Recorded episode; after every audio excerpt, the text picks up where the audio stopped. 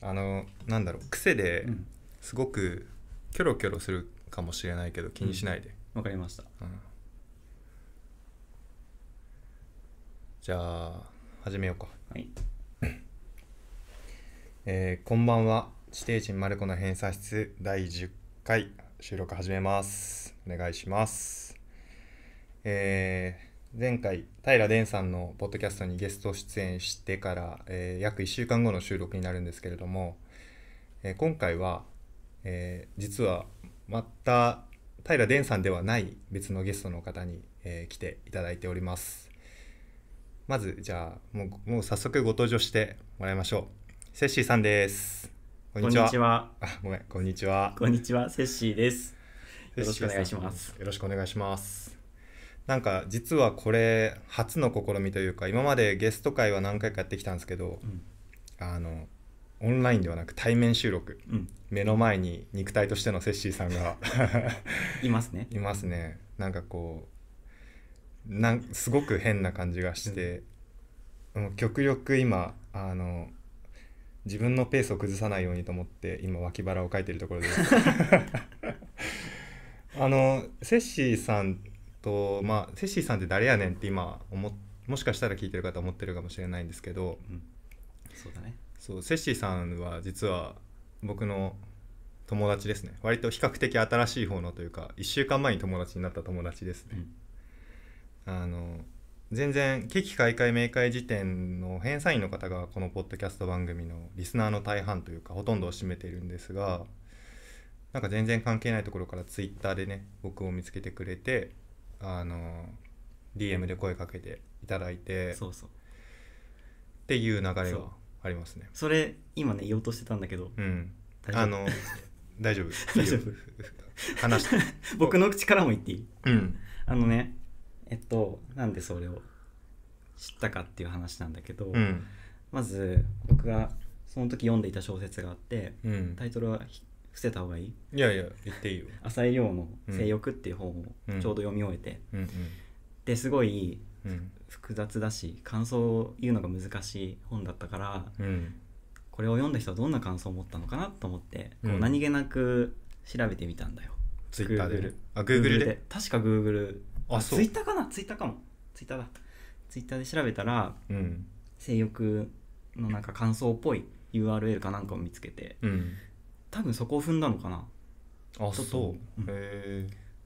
そしたらなんか「地底人マルコの編纂室」って書いてあっ えうんうんてすごい怪しいところに踏み込んじゃったなって思ってうんうんでも本当にねこれは本当にうんうんそうで、うんあとその下になんか「危機開会なんとか」って書いてあって、うん最初の印象は、うんなんか90年代のアングラサイトいっぱいあったじゃないオカルトとかはいはい超はいは常い現象とかうん都市伝説とかうんそれの名残のサイトかなと思ったのあーまあなんかあれだよね SF アングラ系なんか都市伝説系の雑誌のタイトルとかにありそうだもんねそうそううんで地底人マルコってなんじゃいって思いながらうん聞いたら、うんでね僕もその YouTube をやってあのこういうふうに一人語りしてたんだけど、うんそれとすごい似た話し方してる人いると思ってそれを聞いてねおー第一印象、うんうんめっちゃ親近感湧いてうんおーでうんその浅井亮の性欲の感想をうん聞くじゃない期待して聞くじゃない、うんなかなか感想始まんないなと思って うんいつ言うんだろういつ言うんだろうって言って、うんうん最後の方だから30分ぐらい過ぎたあたりでちょろっと言ったと思うんだけどそうねうん、そうそうそれを聞い てうん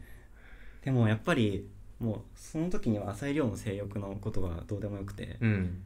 すごい自分と近い活動をしてる人がいるっていうことがああそうなんだそうそうそうあったのよまあね DM で最初ねコンタクト送ってくれた時も僕となんかにあの親近感が湧いたのでお話してみたいですみたいなことを言ってくれてそう僕はやばいやつだと思ったよあやばいやつから DM 来たと思ったやばいやつっていうか、うんあのなんだろうあのね僕がこんな喋り方をしてるせいで、うんここに親近感を持つ人はなんかあの普通の人じゃないなっていう認識があって いやこれね聞いてくれてる人にはもうすごくもし悪いとは思うけど正直な感想で多分変わってる人なんだろうなと思ってでもまあ僕全然そういうのはあの全然会ったり話したりするのは好きなので、うん、あぜひあのじゃあお話ししましょうってことで、そうね、最初びっくりした YouTuber から連絡来たみたいな そう YouTuber って呼ばれるとちょっと恥ずかしいんだけどまあね YouTuber というより動画投稿を YouTube でしてるって感じだよね、うん、でも絵はなくてほとんど喋りだけなんで、うんうんうんでもなんかこうなんだろうツイッターのリンクから僕が飛んだ時に最初にやっぱり目に入るのが一番再生されてる動画だっうんて、それが2万回いくとか言っててさ、うんあなんかとんでもないこと起きてるなとは思って、いやいやいやいや全然ですようん、まあなんかあの実はそのセッシーさんが YouTube から最近ねポッドキャストを始められたので、まあそのリンクとかもあの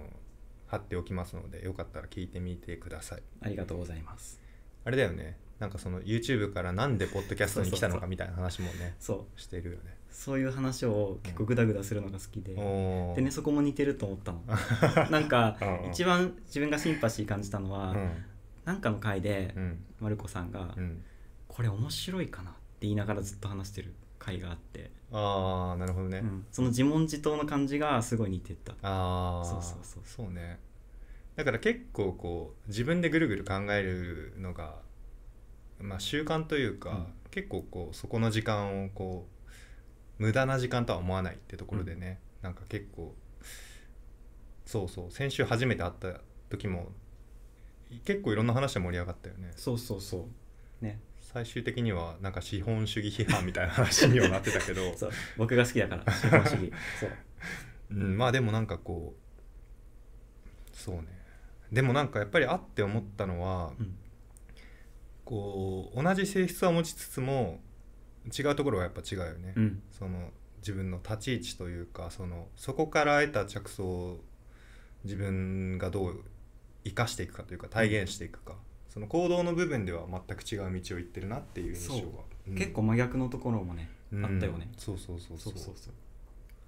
そういうところも含めてなんか面白いなと思って今回こういう運びになりました嬉しいです嬉しいなんか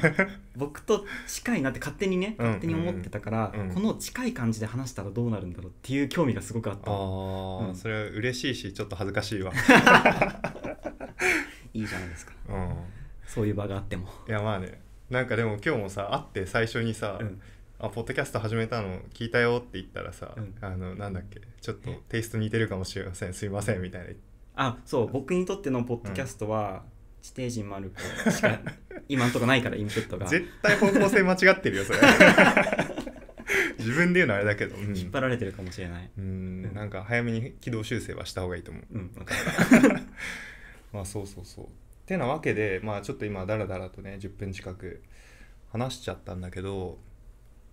今日ね話すことは何も実は決めていません。ねどうしようかっていうのはここから2人で考えていきたいんだけど。うん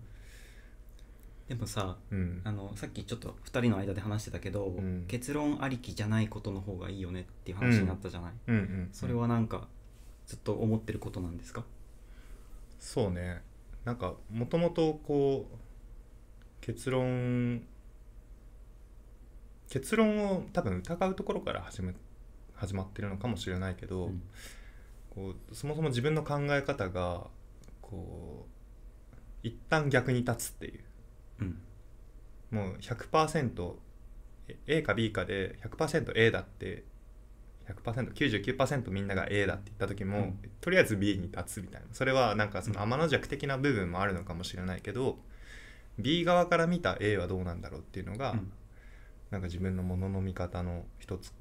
の習慣みたいになってるかなって最近よく思すごくでもそれも近いものを感じて、う。うんやっぱり僕も本とか読みながら、うん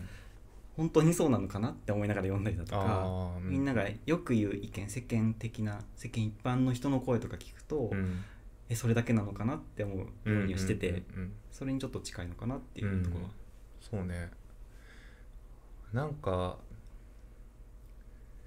そうだな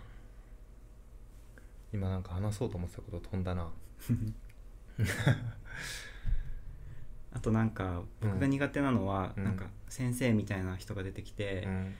その先生が授業をするとするでしょ、うんその時に先生の中で答えがあるの、うんうんうんでそこに誘導していくの生徒をはいはいはいこれは何でしょうかって言って正解1個しかないのね、うんでせ生徒がちょっと違うこと言うと全然違うって言って、うんち近いことが言うと「あ惜しい」とかって言ってだんだんそっちに誘導するやり方あるじゃない、うんうんうん先生とか講師の先生とかがやるやつ、うんあれがすごく嫌いであー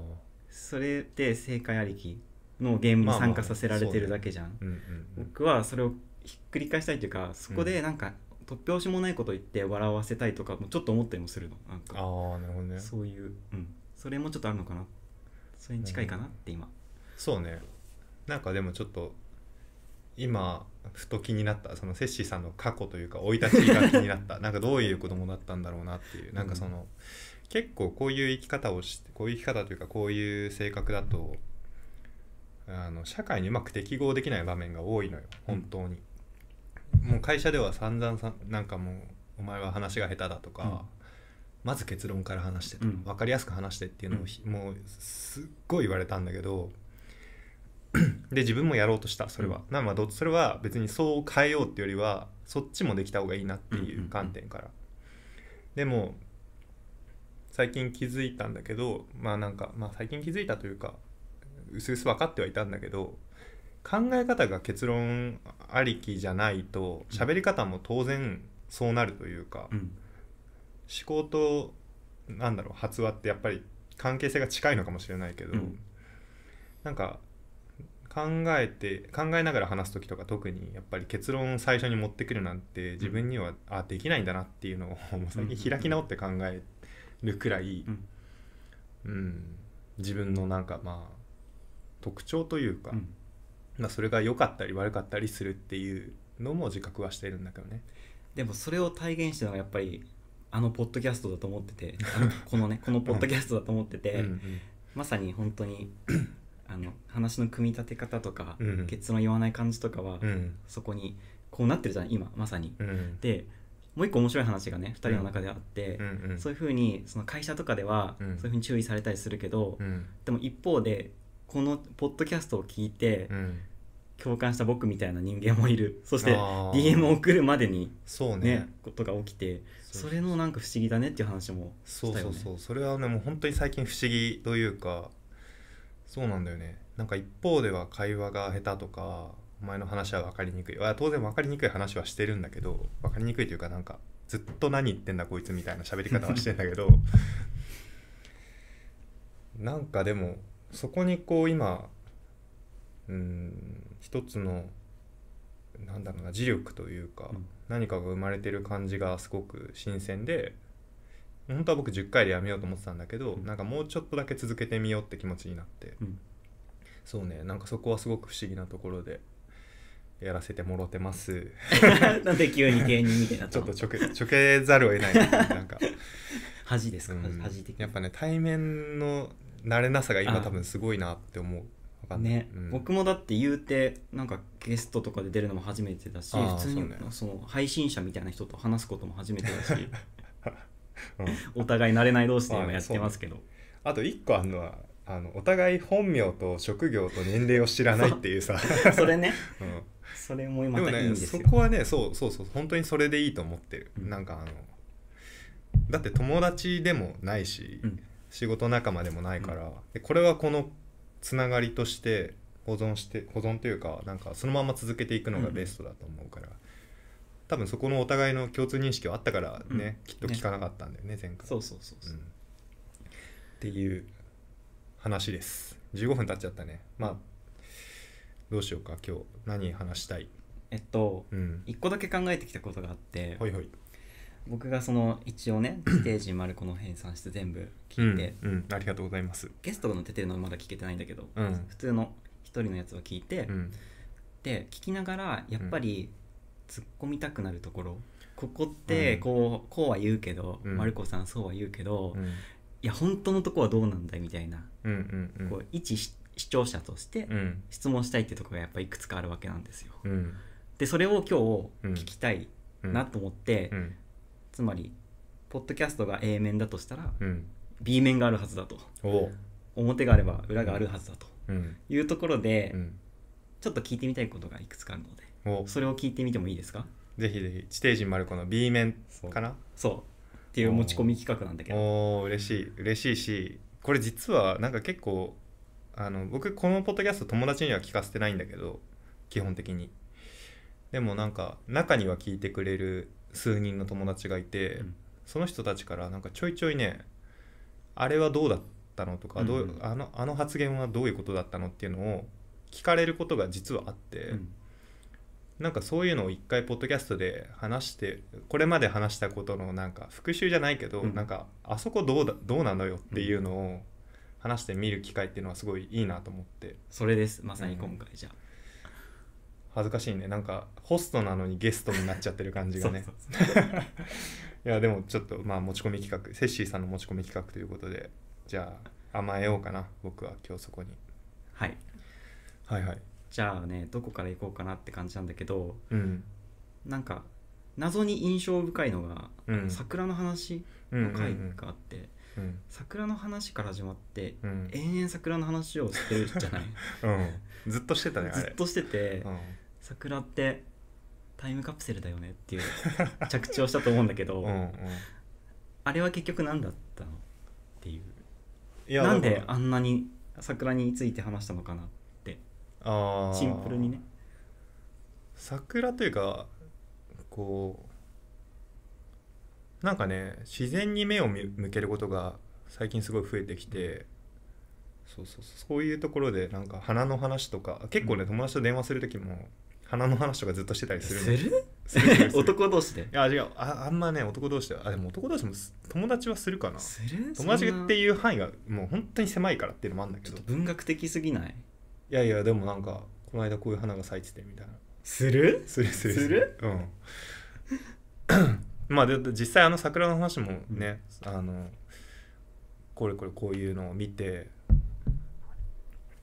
タイムカプセルじゃねっていう話は友達もしてたし、うんえーなんだっけ質 問あの話なんで20分 桜の話をしたのっていう、あー別にあれはなんか本当になんとなくうん思ったことを話そうと思ってたらそうなっただけで話そうと思って話してるわけではない特に深い理由はない、なんか桜についてはねでも本当に思うなんかあのこの間もだからあの文学フリマうんに行って、うん知らない女性に傘を刺された時に、うんなんかやっぱ桜みたいな人だなと思ったのなんかそのなんだろうこう なんかあの花びらがさうん桜の花びらってさ結構遠くまで飛んでくじゃない、うんあれってこうなんか自分がすごい引きこもっている時とかでもあの花びらを見ることではなんか花びらを見ることで、うんあ春が来たんだなっていうのを感じるじゃないうんなんかその飛んできた花びらみたいな感じで、うんそのなんかあったかい季節をこう落ち着けがましくなうくんおし、教えてくれる感じが、うんなんかそういうなんだろううん元も子もない優しさっていうかに重なったというか、だからなんかそういうね自然を見てていろいろ考えることはある。今元も子もない優しさっていう表現が出たけど、なんかね、そういうちょっと文学的なところにね、うん、軽く嫉妬するんだよなんかいやいやいやなんかそう普段話してて、うんそういうちょっと文学的な表現使う人があんまりいないから友 達で、うん、ちょっと嬉いしいの半分んちょっと嫉妬半分あみそたういなだそうこれでもやめた方がいいよあのキザな人だって思われるからね思ってたよでもあ会うまではそうあうん本当そうでさ今話がちょうど出たからあれだけうど、んうんその文学フリマの話ねうんうんこれ前もちょっと聞いたけど、うんあの傘を傘が急に来たんだっけ、うん雨が降ってるとこ傘ろをに急に刺されたそれはなんかその後その女の子のとも友達が来てすって別れたみたいな話あそうそうでそうもそうねそうすってっていうかまあそう普通にいろいろね世間話してそうそうあれれを聞いて多分9割の人が思ったのは 「え連絡先交換したの?」とか連絡先は交換しますよそ りゃしますとそこいうかそこそうんこがさ絶対喋らなかったでしょ喋らなかったでしょ、うんうんうんポッドキャストで、うんそこがね聞きたいかなと思ったんだよ視聴者あが、ーまあねうん、でなんもかさなんかさすごいさ、うん頭の中で聞いてるとすごいかっこいい青年がなんかこうね女の子が来てさすごいなんか短編小説のワンシーンみたいな感じじゃんあそーこまあねでさ、うん全くそういうなんかやましい気持ちとか全くなくすって別れた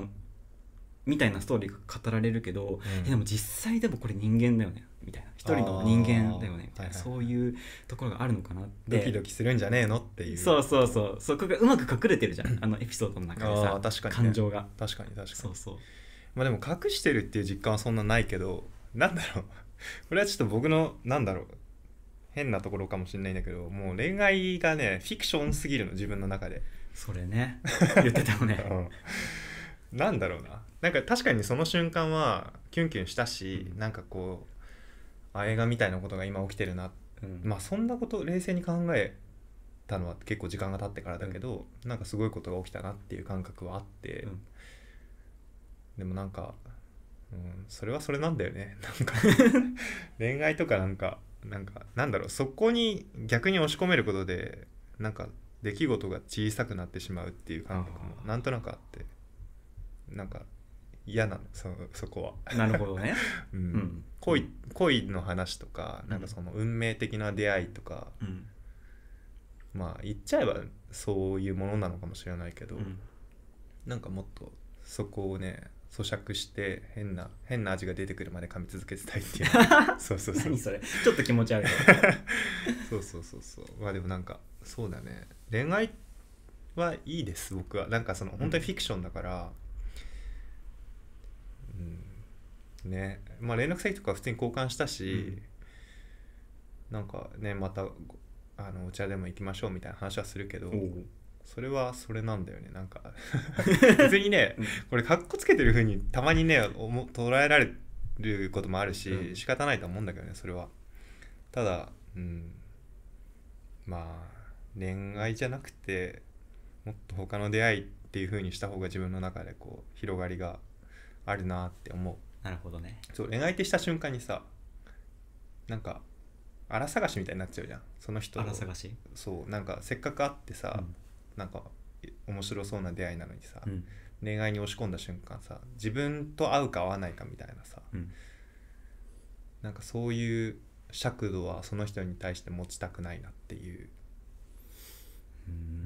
恋愛極論だけどうん彼女にしたいとかさうん彼女になってほしいとかっていうのはなんかもう本当に自分に合うか合わないかとかさ、うんそういうところを考えちゃうじゃないうんそこはなんかちょっと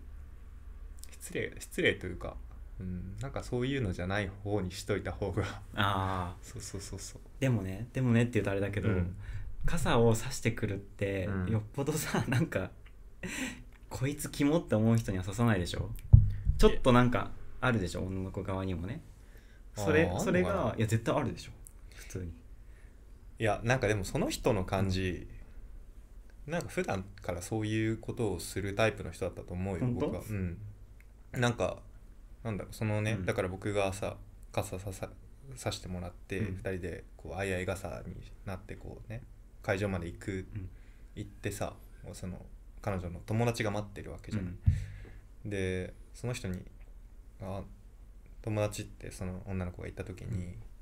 その男の人のリアクションが「あなんかまた猫拾ってきたんだね」みたいなくらいのリアクションだったから、うんまあ多分よくあることなんだろうなこの人はうんっていうのは分かんない聞いてはいないけど察してるそういう風にそれくらいなんか明るい感じの人だっそうなんだたうんなんかやっぱりでも文学フリマうん雨傘っていうもうもうなんか完璧すぎる のよあでねそこで女の子が出てきて、うん、で1ミリもそういう恋愛要素を感じないエピソードに1個なってた時に、うんちょっとそういうさそういう文学あるじゃん、うんうんうんあのそういう感情恋愛感情とかを押し殺したクうんールな文体あるでしょ、うんうんそれかなって思ったのよあーっていうね感想なんだけどただのうんうんうんまあね、うんまあなんかそういうのもなくはないまあでもなんかいそれで言うと僕行きの電車で、うんあこの人絶対文学フリマ行くなっていう感じの女性が同じ電車に乗ってたの、うんなんかもうあのモノレールモノレールうんに乗っていくんだけど会場までそのモノレールの僕の蓮向かいの席に座ってた女性が膝の上でこうなんか結構デカめの要所みたいなのを膝の上で読んでて、うんそそのそれを見てる時の方がよっぽどドキドキ しますそれも聞きたかったなじゃいあやいやなんかまあそれはだから、うまあねそれは一個のフィクションとしてなんだけどうさ、んそうそうそうこういうとこにやっぱちょっとね嫉妬するというかね なんかこう日常文学にいやいやするみたいな さそういうスキルとはないよそんなことはないって文学的な視点がやっぱりあるんですよそうなのかな、うんそう なんだそうなんですそうなんですってそうやつなんですそういうのをやっぱり聞いてて思ったし、うーんうん、それくらいかなあちょこちょこ聞きながらツッコミは入れてるけどね今パッと思いついたのはやっぱりその傘の話ーあが大きかった最近近だし、傘ねうんまあでもあれは本当イレギュラーよねでもなんかさ、うんこの間ねちょっと思ったんだけど、うんあのあなんか今ここで運命的なことが起きそうな気がするっていうなんかうん思っちゃうとうんなんかそのなんだろうなそれを探すモードに入っちゃうじゃんなんかなんかさ なんかわかんないけどああいうのってなんかそう思っちゃった時点でもう来ないなってなっちゃうのなんかなんだろうあだからうーん本当に不意にき来てくれるもんだと思ってるから、なんかうんなんだろうな察しがこれ全然話のまとまりがない話だけど さ何かが起こる時って結構ね本当にそういう予感すらもないーうんし、うん予感があった時は大体外れだなって思っちゃうなんかもう探しちゃってるから自分で、うんうんうんそのモードに入っちゃうってそこうとそねうそうそうそうだからなんか映画の主人公がさうんその自分が映画に出てることに気づいちゃう瞬間みたいな感じでさ、うんなんかそういうなんかあなんか起こりそうって思わないようにして思ったらがっかりする 最近なんかその思った瞬間もうそれは遠ざかっていくもんすごい生き方だよねだから結構もうぼーっときてますよ普段でもなんかちょっとわかるかもしれないな、うんだから自分がそういうなんか始まるかもっていう意識で生きてると、うんもうそっちのモード入っちゃうからなるべくこうまっさらな状態というか、うん無というかうんうんこう受け入れる体制のまま生きて何かがあったらそれは本当の出会いというか、うんうんっていう感じなのかなそうねうん、運命運命の話がしするする運命運命とかあんのかねすっごい今嬉しそうな顔してるけどいやいや いやなんかさ最近思うんだよね、うんなんかそういうまあいろんなね天気が重なってるってのもあるんだけどさ、あのなんか流れにもう身を任しちゃった方がいい時ってあんのかなって最近よく思うなんあか圧倒的に状況だけ見ると、ーうんこれはまずい選択肢だなって思いつつも、うんでもなんかそれがもう3日くらいこびりついて離れないのね今ね、うんちょっとまあ詳細は伏せるけど ちょ 気になるけど、っとそうそうそうそうそうでもなんかもうそうなるとそうせざるを得ないタイミングなのかなとか思っちゃってさえなんかずっと恋してるのあい や恋はねしてないしてないのうん、恋というか、うんなんかモードなんかのそうそうそうそうモードというかえーなんかそうなんか自分のさ人生設計みたいなのってなんとなく描くじゃんうんなんかえでもなんか想像通りに行ったことが一回もなくて、うんイメージ通りに行ったことが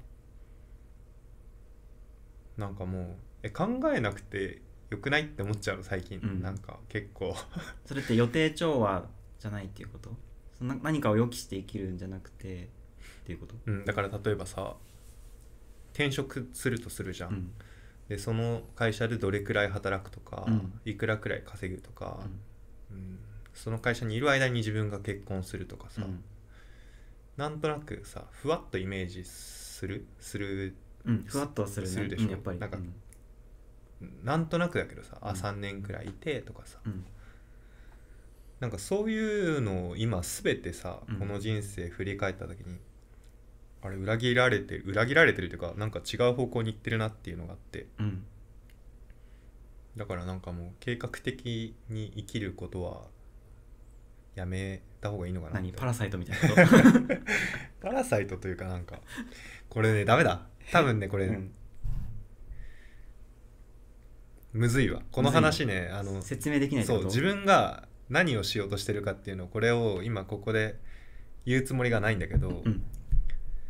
これをね言わずに喋るのはむずいわあそういうことねそうそうそうそうそう言えない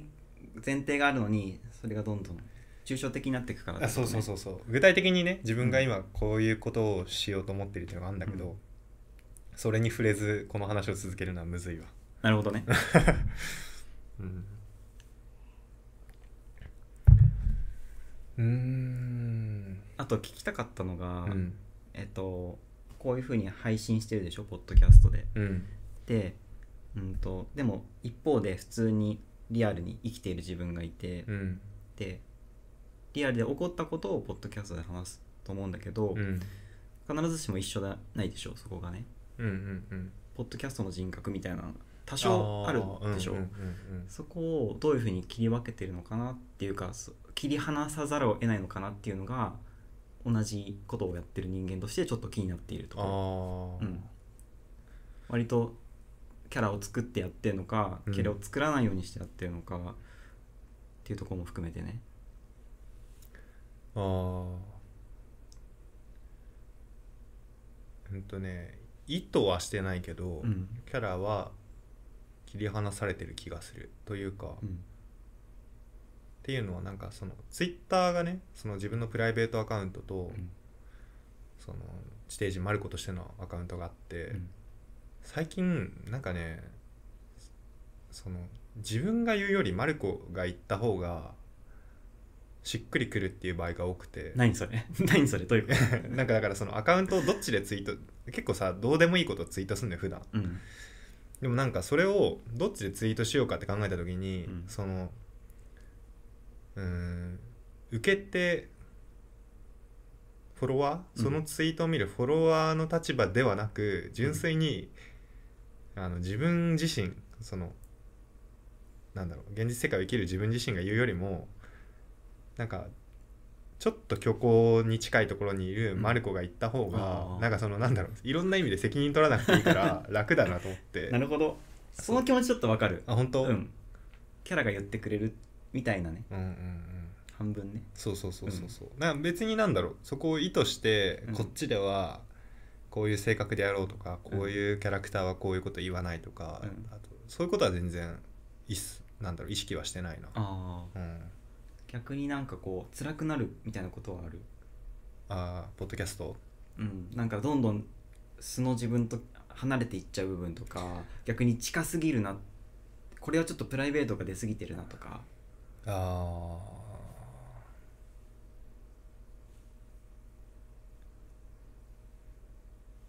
ーどうだろうねあんま自覚はしてないかなその辺に関しては結構伸び伸びやらせ て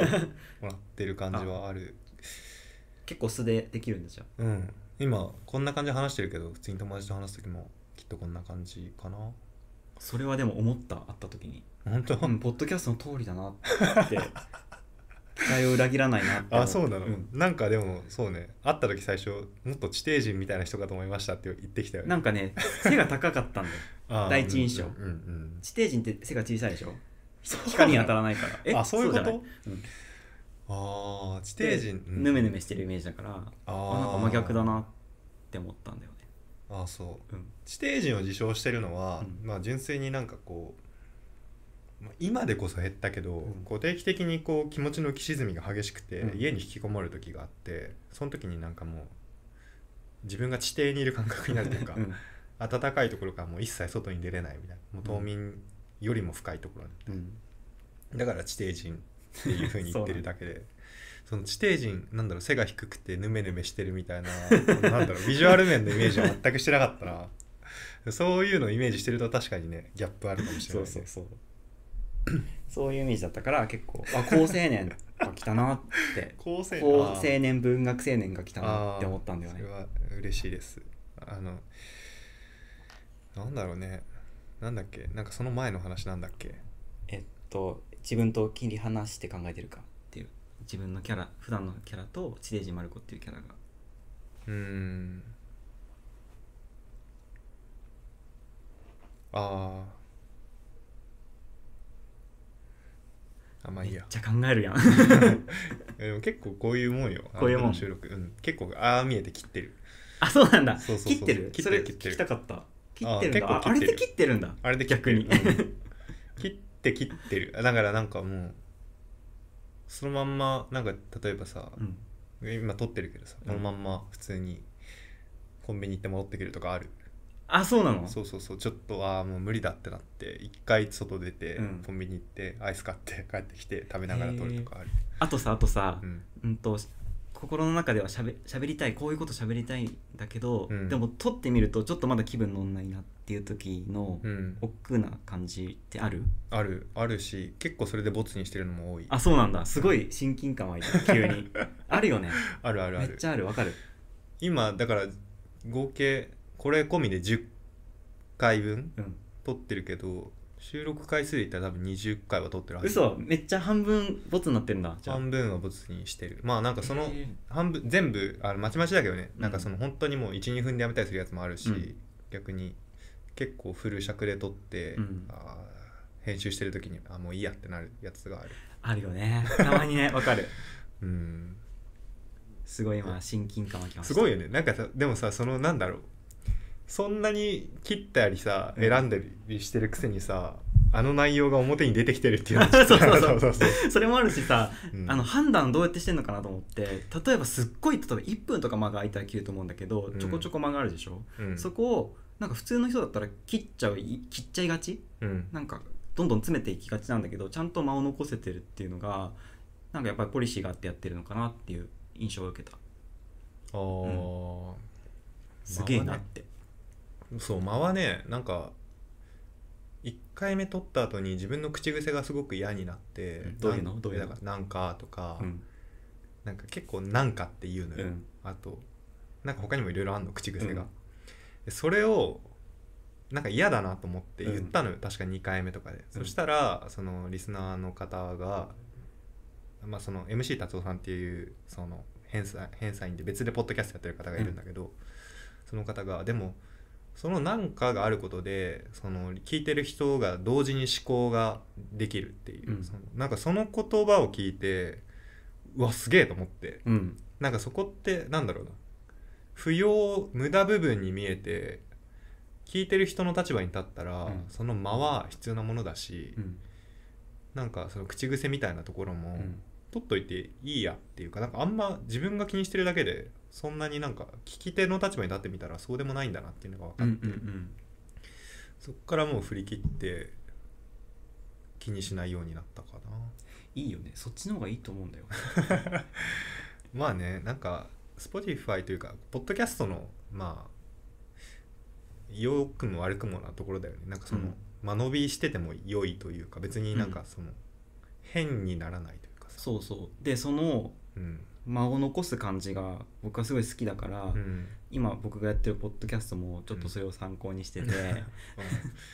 あのコンセプトとしては、うん情報を今まではギュッと詰め込んでたけど、うんじゃなくて10分とか20分とかっていう長い尺を共有することによって、うんその時間って区切りたいな、情報じゃなくて時間っていう風に うん捉えててそれは完全にあのもうマルコのイズムなんだけどあ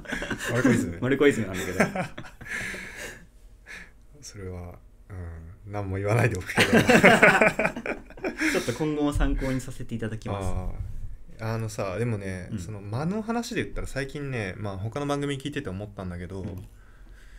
あの今2人組の男性がやってるあるポッドキャスト番組で、うん結構重めのお便りが来たので、うんすまあ、結構そのリスナーとのお便り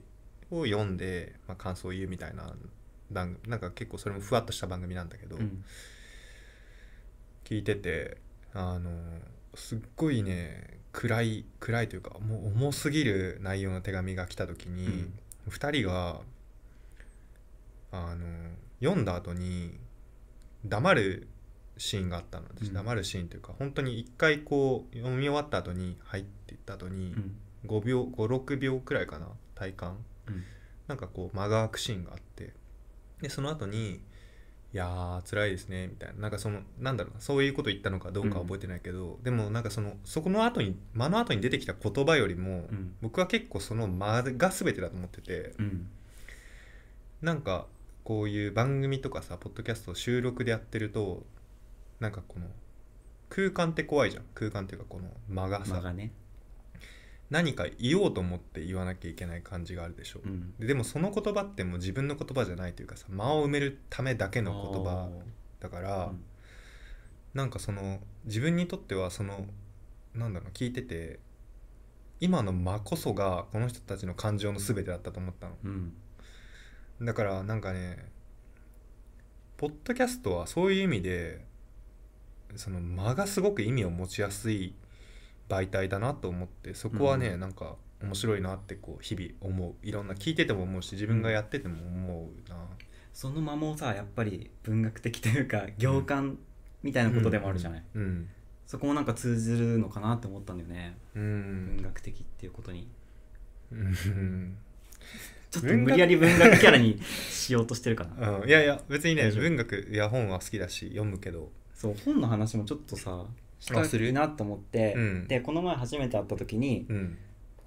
共通の読んでる本があったじゃないいくつかうんそれを今ね手元に出してみたんだけど、はいはい1個は読んでないっていうのもあるんだけど、うん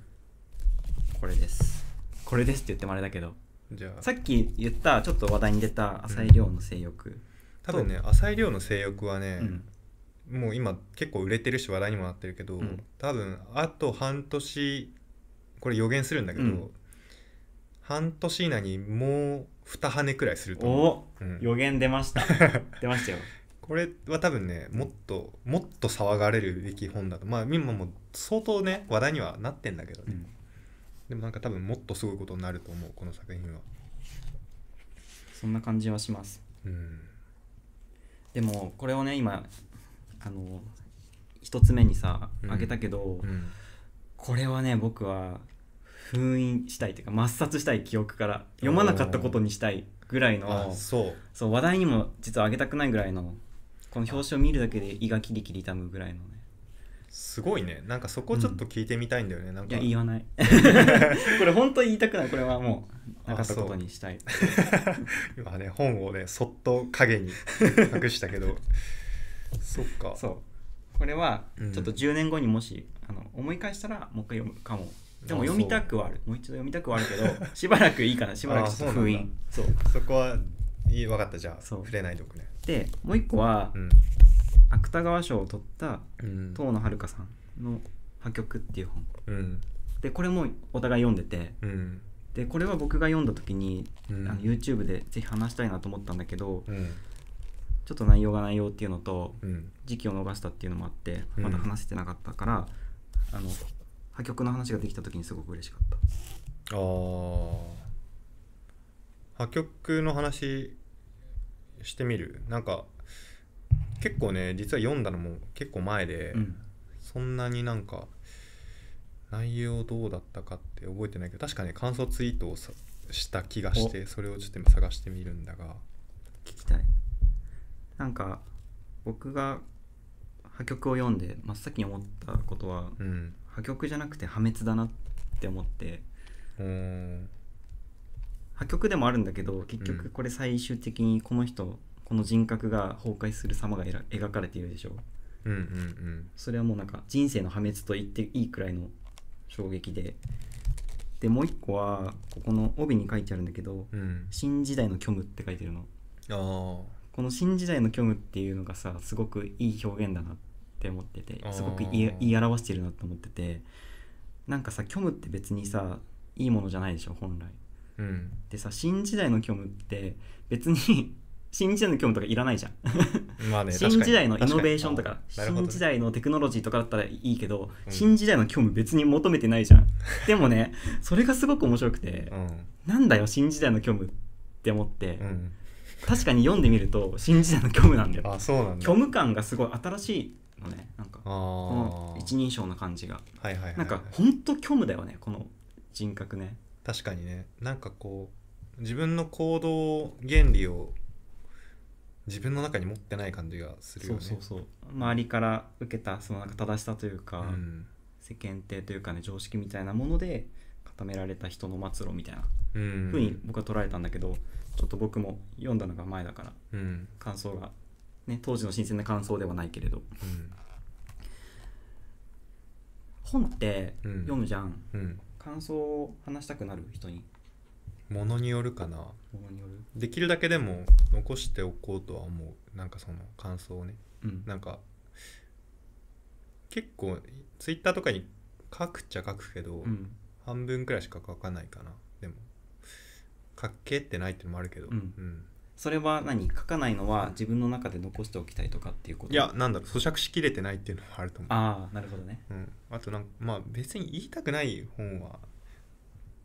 どうだろうなまあ気分かな気分 うかんでもさそれこそ性欲 またさ結局性欲に戻っちゃうんだけどだからこいつの磁場すごいんだようん磁場がすごいでしょだってうんここが出会ったのもこの本のおかげなのよああ言うなたるほらだどっねて検索して見つけたわけだから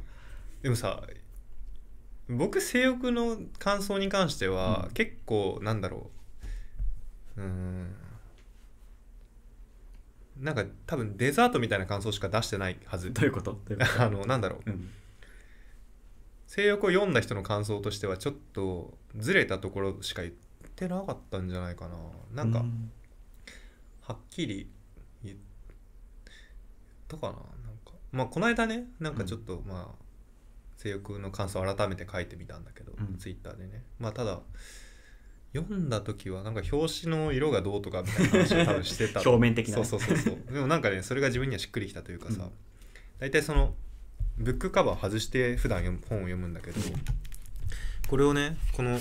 ハードハードというかこの硬い面はこれもやっぱそうなってるわこの表紙のカバーを外したまま持ち歩いて読んでるとさ、うんこういうふうに白いさシミができるじゃん、うん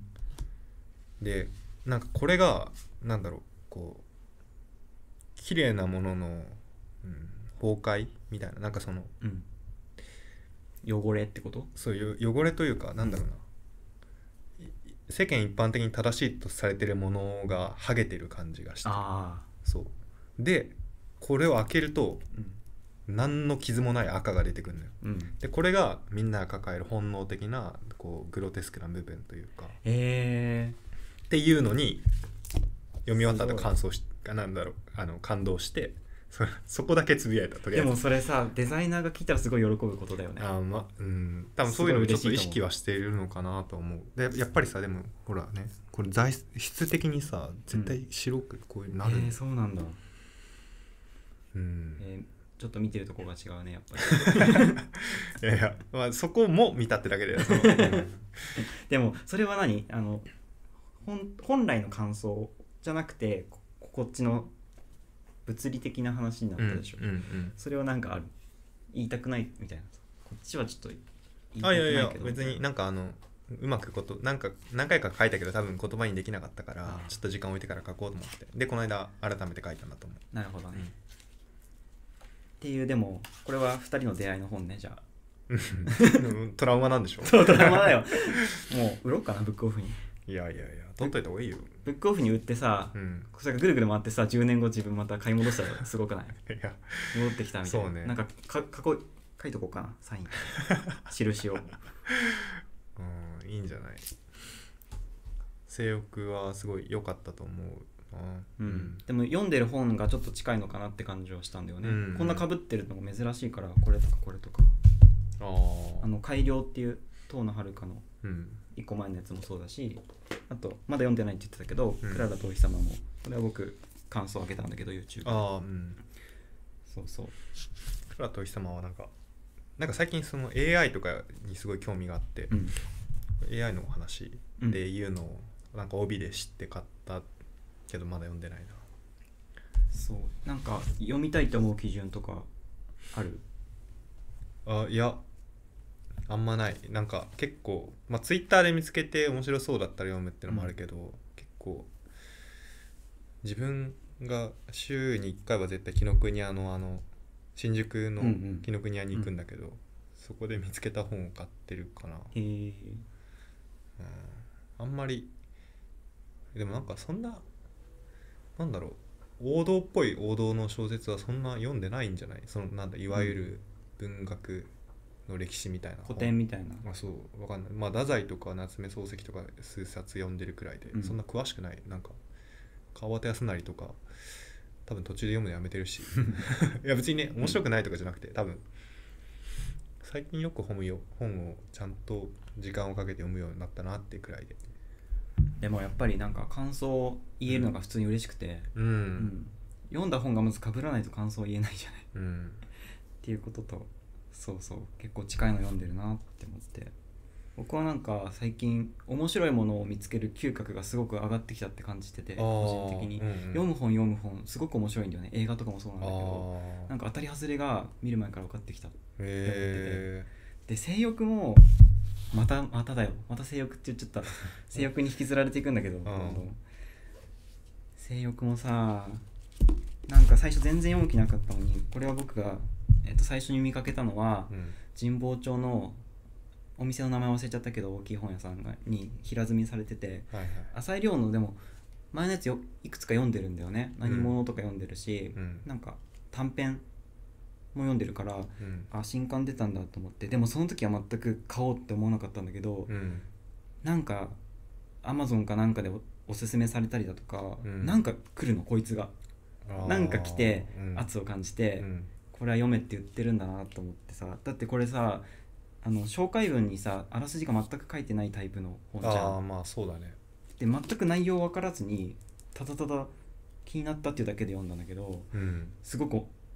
まあねトラウマになったけど面白かったんだよ、たどなんかすごい言葉に詰まってたけどそうんっていうことじゃないやっぱ、あだーからすごい最近はそう自分の感覚を頼りに買っていけば結構当たるっていうあー、うんなんかでもそうね 結構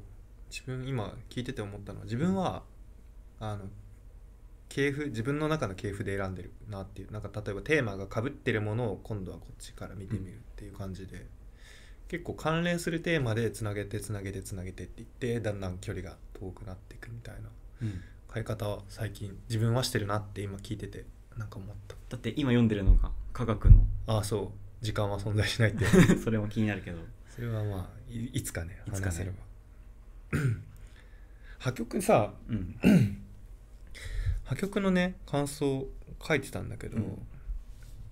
これ2020年の8月に書いた感想で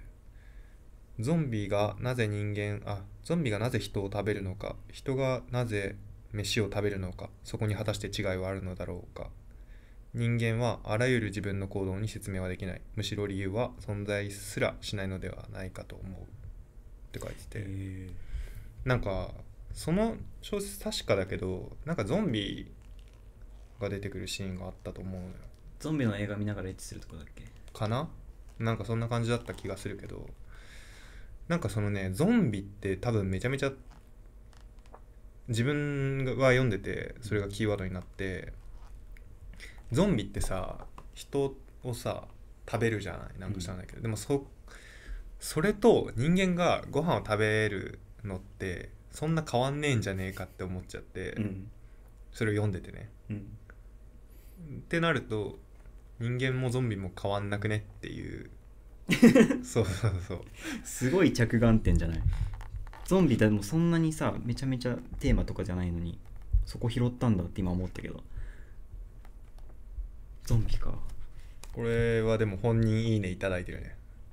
本人いいねあの遠野遥からいいね嘘、うん、え羨ましいやばいそ れ自分ツイートしなきゃそう本人いいねさうん結構来るよあるんだよね来るよでも普通にえやばい狙ってこうてか僕僕すごいそれ狙ってて 実はあの YouTube の感想もうん映画の感想を言ったらマイナーな映画だとその監督が見てくれる時があっーてそれもびっくりしたしうんうんうんうんあと僕がいいねもらったのは宇野宇野常弘なんだけあどあそれあれだよね言ってたよね動画の中でそうめっちちゃ嬉しくて言っちゃった、であのあとね動画で言ってないことがあってゃ、うん、宇野常弘が夢に出て きたのでその時の宇野常弘の感じをそのままツイートしたら、うんいいねされたのそれがえー直いいねああいいねそう嬉しいねそれは嬉いしかった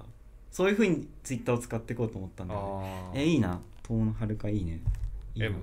結構来るって本当なんか最初はやっぱ感動したけど、あの普通に宇佐美凛さんとかだってフォローしてくれてるもんなんか知ら嘘ない待けってど待 ってずるいずるいやいや推しも言うそうそうそうそうでもなんかそういうもんなんだなって思った、えーなんか意外いちょっとと頑張ろうと思って今うん遠野遥さんはフォロワーしされてないかなわかんないすごい時代だねうん、そう、やっぱツイ見てッるんだターねってだから意外とまあ面白いなって思ったまあ作家によるけどね見てるうん見てないは、うんじゃあそのゾンビのやつはいいねもらったんだもらったし出版社それあれかなまあいいや出版社からね、うんリリツイートしてもらっへて、そうえ狙ってこ狙っていこうっていうかまあねまあなんかそのなんだろう自分が感想言った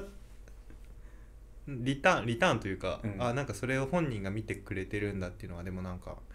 励みにはなるよね励みというかさあうんなんか良かったって思うよね、なんか知らないけどえ最高のフィードバックだよそれまあね 本人いいねはそれ以上なくないだっていやまあでも「いいね」っていろんな意味があるじゃんうん、なんかとりあえず押しておく「いいね」と、本当に「いいね」の「いいね」と、うん後で読みますの「いいね」があるじゃん、 うんいいななんかあんまりそこに左右はされないようにはしてるけど僕はねいいなでも最近でもそれ一回あったからそういうことがあってから、うんちょっとそれを意識してツイートするようにもなっちゃってああそれって違う別にいいんじゃないですかいいそれでそれはそれでいい東野さん多分今年の夏にまた新しいのがまあ本で出るかわかんないけど、あのうん文芸誌にとりあえずもう載るの決まってるから、うん多分読んですぐとかだと「いいね」もらえるんじゃない、頑張ろうん、多分9月くらいかな次出るのがう頑張ろうでもこの人の文体すごく好きで僕はうん読みやすくて面白いでしょうんなんか読んじゃうんだよねなんかこれは話が面白いとかじゃなくてこの文体を読みたいがために再読したんだよねへえすごいなんか変な人じゃんこれ一人称がさ、そうねでも変な人なんだけどすごい現代的っていうかこういう人いそうっていう,、ね、そうなんかもう本当に読んだの去年だしうろ覚えだけど、うんなんか公務員試験を受けるから私は痴漢をしないみたいな そうそうそうそうそうなんかそのなんだろううんとね行動原理と行動の逆転というかさ、うん逆転というかなんかその決まりを守るために守ってる感じが、うん、結構痛烈な皮肉だなって思ったああねそれはあるねそうそうそうそうでさこの本人が確か言ってたんだけど作者本人が、うんえっと、これを面白がって書いてるわけじゃないみたいなこと言っててわうん私自身もこれをどうしたらいいかわからないで書いてるみたいなこと言ってへてーちょっとニュアンス違うかもしれないけど、うんうんすごい人出てきたなって思ったんだよねあもしかしたら面白おかしくなら書けるかもしれないけどこういうのはでうもん素でやってるんだったらもう訳がわからないよって思ったんだよそれを見てーあー本当に訳がわからないよってそそううねいうそういう作品僕にとっては破局破局はでもなんか読んで見ると面白いよねまあなんかでも結構芥川賞だなって思ったでも正あ直わかるそれもわ かるそれもわかるうん、芥川賞まあ芥川賞って結構やっぱ傾向があるというか、うんそれで言うと「推しもゆ」はどう推しもゆも芥川賞だから推しもゆ破局コンビニ人間あたりは、うんそのなんだろううーんなんだろうな中心なんか通ってる血の色が違うと主人公っていうイメージがあって、普通の人とそうそうそうそうそう、だからなんかこう行動原理がずれてる人うんを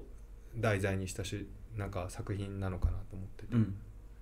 芥川賞はなんか最最近というかなんか読む自分が読んだ作品は結構そういうのが多いなっていう印象があるから、推しもよもなんか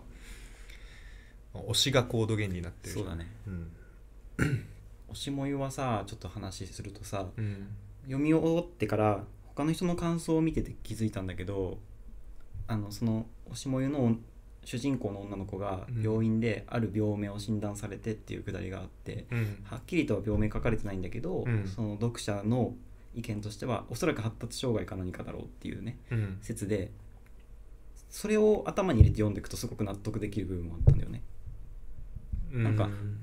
発達障害のことを書いてくれてありがとうっていう感想もあったの。ああ、うんなるほどそうそうそうだから通ってる血が違うっていうね話と、うんもうちょっと近いと思うんだけどそういうなんか変わった人が主人公になることが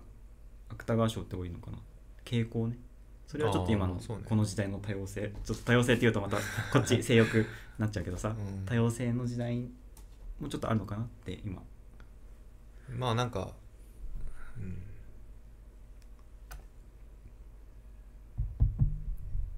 なんだろうね変な人間にフォーカスしていった結果なんか逆に人間の本筋にたどり着いてしまうみたいなところうんはなんかその芥川賞作品受賞作品とか読んでて思う推しもいも別に推してる人がいなくてもなんかこう分かってしまう部分とかうんはあるわけで、そこがね不思議だよね、うんなんかまあねでもさっきの発達障害の話で言うと、うんなんか最近いろいろ考えるなんかその考えるなんだろうな、あやめようこの話やめるのややめようこれは ねまあちょっといいやじゃあもうちょっと温めてもらっ温てめてというかこれはあの今僕文章も書くのが好きでよくなんか自分で書いたりしてんだけど、うん今書いてるのがそういう話だからあそうなんだそうそうそうそうそうだからちょっとこれはいいやじゃあ楽しみにしておくねどっかで、じゃあそれが形になるかも形になるといいなって感じ僕もちょっと発達障害については考えててそれこそね、うんどっかでまた話そうかなとは思ってるんだけどていうか障害ってさ、うんあ何大丈夫大丈夫障害って難し難しいっていうかなんか、最近知ったんだけど知的障害って厳密な定義がないんだってうんうんその知的障害と名前の付くものに対して、でまあ純粋に IQ で今はそのなんだろう年齢の平均より下回るものを知的障害っていうふうに呼んでるんだけど、うんなんかさその数字からこぼれたところの知的障害ってきっとあるはずで、うんまあ、それが最近こう発達障害とかそういう言葉で認知されるようになってきてるのかもしれないけど、なんかそれを聞くと自分が果たして知的障害者じゃないって言えるかっていうさうん問いを立てるとうんわからないなっていまた深い話ですやいやいやなんかねそれをねすごく考えてたんだよねこの間、うんうんこの間っていうか今ずっと考えてんだけど、うんなんだろう自分が知的障害者じゃないって証明できるできなくないそれはできないねできないでしょうんうんうん定義の問題だけどうんなんか僕が最近読んだのはちょっと心理学とか、うんそういうのも読んでるんだけど、うん高校やっぱ数年10年20年30年くらいで、うんそのなんか病気みたいなのがふ増えてるというかね、うん新しい定義がどんどん生まれるから、うん発達障害とかも例えば50年くらい前だったら全くそういうのが名前がなかったうんけど、今はそういうので溢れ返っていて、うんでこのままでいくとあらゆるものにそういう名前がついていって、はいはいはいどんどん生きづらくなっていくじゃないかっていううん話と、もう一個はその社会が本当はそれをなんかこう包摂するというか許容していくんだろうけどその名前がついちゃうことによって生きにくくなるというかうん別にそこまで騒ぐことじゃないと僕は思うんだけどあらゆうんる病気、そういう発達障害とかもそうだけど、うんなんかそこがすごい厳密にあの線引きされる時代だし。うんあの名前が発達障害とか障害の名前がつくことで楽になる人がいる一方名前がついちゃったせいで苦しくなる人もいるうんっていうね、なんかジレンマみたいなのもあるから、うんうん結構もうちょっと大きいというかその社会みたいなものでうん考えちゃうかも最近だとし結論のところがよくわからない社会みたいな結論ううんんといや名前つけるのは勝手だけど、うんでもそれ本来名前つけなくてもよかった社会でずっと何,、あーはいはいはい何万年も何億年も生きてきたのに、うん今この20年30年で急にじゃあ発達障害だからダメですとか、うん生きづらいですとかって言い言っちゃうのってうんそれを決める側っていうかねうん健常者側のさ、うんそういう上から目線の、うん、エゴが入ってるよねじゃん、うっていうところを今考えてるああそうねそれはねでもすごく思うなんかだから自分もあの HSP とかあるじゃん、うんあの過敏過敏っていうかこう、うん、ハイリーセンシティブパーソンみたいなそうそうそうそう最近ああいうさ「繊細さん」とかそういうタイトルでさ、ん書店にいっぱい本が並んであて、るまあ確実に自分はそれなんだよなんかあそうなのそうそうそう、うんただ何回もだからねああいう本買おうかなってあのコーナー区画に さうんうん歩いていくんだけど、うんなんかそれを取って読んでしまうことで、うん自分が安心するかというなんかそこをイメージした時うに、ん読め読まないっていうかい今は読めないなってずっと思って取れてないし、うん自分はあそういうことはまあなんかちょっとこう感度が高すぎる時があるくらいの言い方にしておいて、うん言わないっていう選択肢を取ってんだけど、うん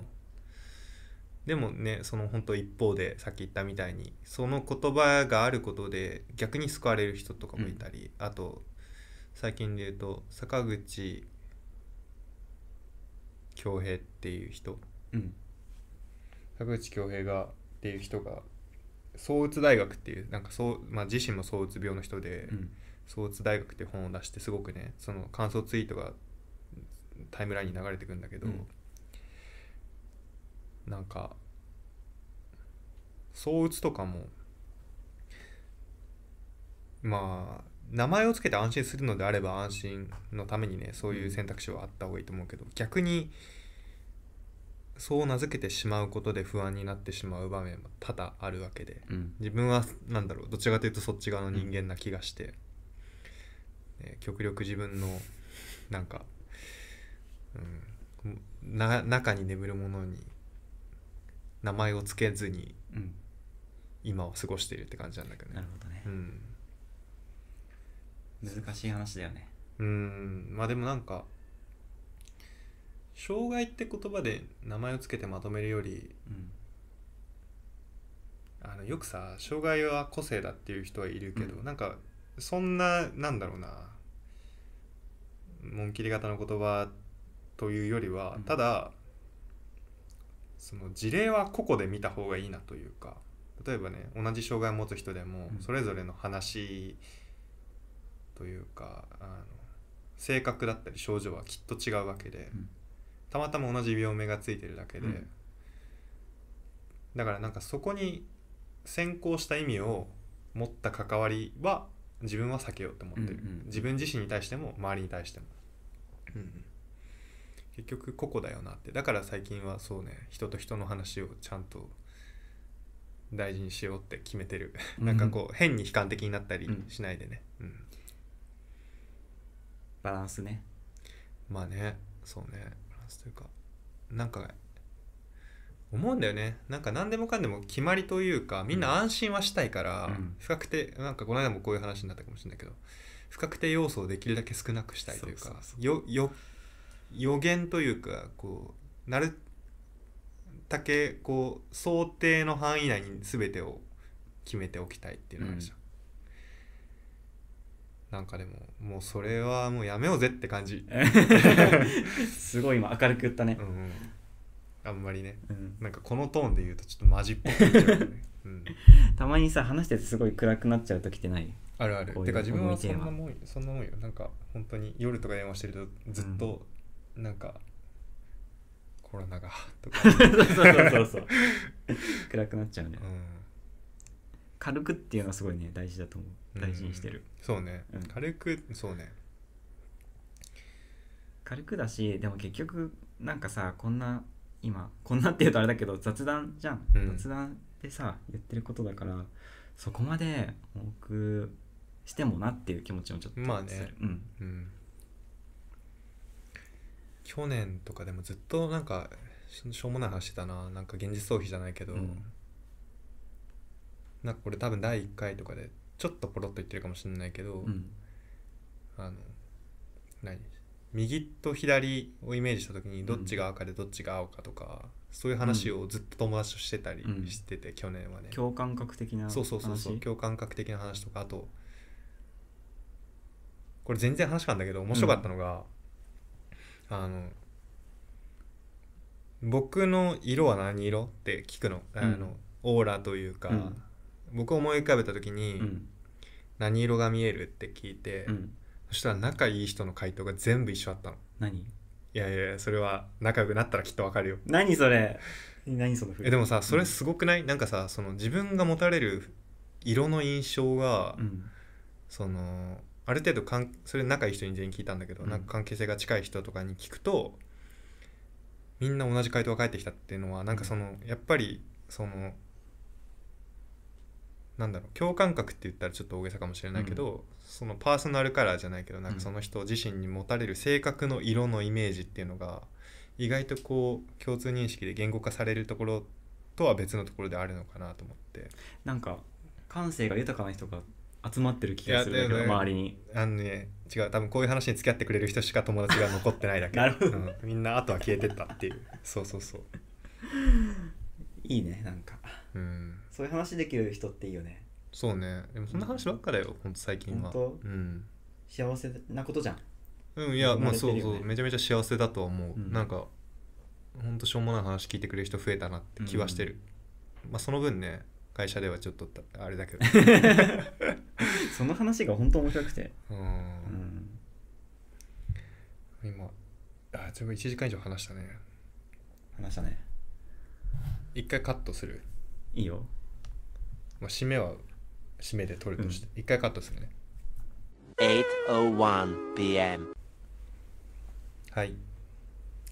なんだっけあ締めか締めです